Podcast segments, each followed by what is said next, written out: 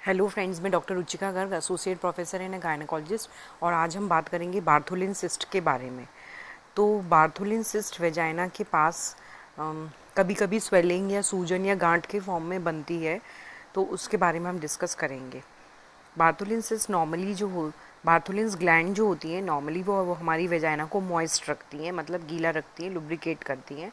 Sexual intercourse के समय भी जो वेजाइनल सिक्रीशंस होते हैं वो बार्थोलिन्स ग्लैंड्स के थ्रू आते हैं। उसकी एक डक्ट होती है, लेकिन अगर वो डक्ट ब्लॉक हो जाए किसी इन्फेक्शन की वजह से तो उसके अंदर फ्लूइड यानी पानी बनता रहता है तो वो सूजन के फॉर्म में लेती है। लेबिया के दोनों तरफ़ ये बार्थोलिन्स ग्लैंड वेजाइना के आउटलेट पे, वेजाइना के बाहर की तरफ़ एक गांठ के फॉर्म में, सूजन के फॉर्म में ले सकती है।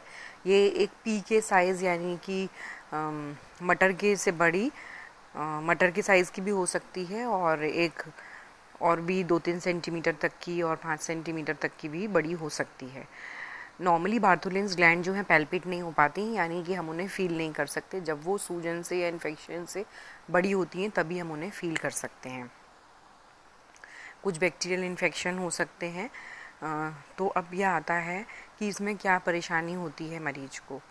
अगर छोटी है तो हो सकता है कोई दिक्कत ना करे, लेकिन जैसे ही वो बड़ी होती जाती है तो आपको चलने फिरने में भी दिक्कत हो सकती है। सेक्सुअल इंटरकोर्स हस्बैंड के साथ कांटेक्ट करने में दर्द हो सकता है और अगर उसमें इन्फेक्शन हो जाए तो वो टच करने पे भी दर्द करेगा और अदरवाइज़ भी पेन करेगी और फीवर भी हो सकता है, बुखार आ सकता है। और कभी कभी वो फूट जाए तो पस उसके अंदर से निकलेगा। तो बार्थोलिन्स एप्सिस भी बन सकती है, सिस्ट से। ठीक है, अब बात करते हैं कि किसी तरह क्या हम इसे प्रिवेंट कर सकते हैं। नहीं, अगर हम बस जनरल, लोकल हाइजीन अपनी नीचे की अच्छी रखें, हर बार पेशाब जाने के बाद पानी से धोएँ, पहले खुद के हाथ साफ़ होने चाहिए और इन्फेक्शन को परमने ना दें तो हो सकता है बचाव हो सके। ये जो है प्यूबर्टी के बाद मीनोपॉज तक की महिलाओं में हो सकती है। अब बात करते हैं कि इसका क्या ट्रीटमेंट हो सकता है। डॉक्टर आपको जो है एंटीबायोटिक्स दे सकता है सात दिन के बाद। कई बार ये रिकरेंट बार्थोलिन सिस्ट बन जाती है कि डॉक्टर ने आपको एंटीबायोटिक्स और एंटी इन्फ्लेमेटरी का ट्रीटमेंट दिया तो वो सात पंद्रह दिन में घुल गई और फिर अगले तीन महीने बाद छः महीने बाद फिर से आ जाती है। तो यह दूसरा तरीका है कि उसको एप्सेस को ड्रेन कर दिया। लोकल एनेस्थीजिया लगा के चीरा लगा कर वहाँ से एप्सेस को ड्रेन कर दिया।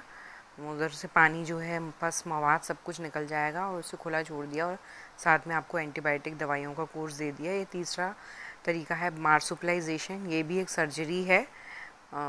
और चौथा है कि बार्थोलिन्स ग्लैंड को ही सर्जरी से निकाल सकते हैं। तो बार्थोलिन्स ग्लैंड को ही सर्जरी से निकाला जा सकता है। तो अगर आपको वीडियो पसंद आए तो अपने फ्रेंड्स से शेयर कीजिएगा। ऑडियो पसंद आए पॉडकास्ट और सब्सक्राइब कीजिएगा। वुमेन हेल्थ और प्रेगनेंसी रिलेटेड काफ़ी सारे इसमें पॉडकास्ट में आजकल डाल रही हूँ।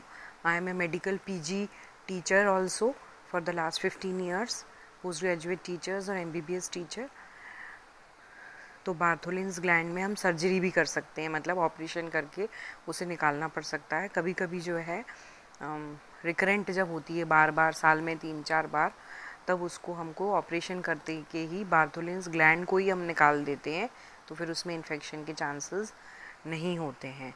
या एक तरीका है वर्ड कैथेटर भी डाल देते हैं, उसमें भी चीरा लगा के पस वगैरह सब ड्रेन करके वहाँ पे कैथेटर को कुछ दिन के लिए छोड़ दिया जाता है।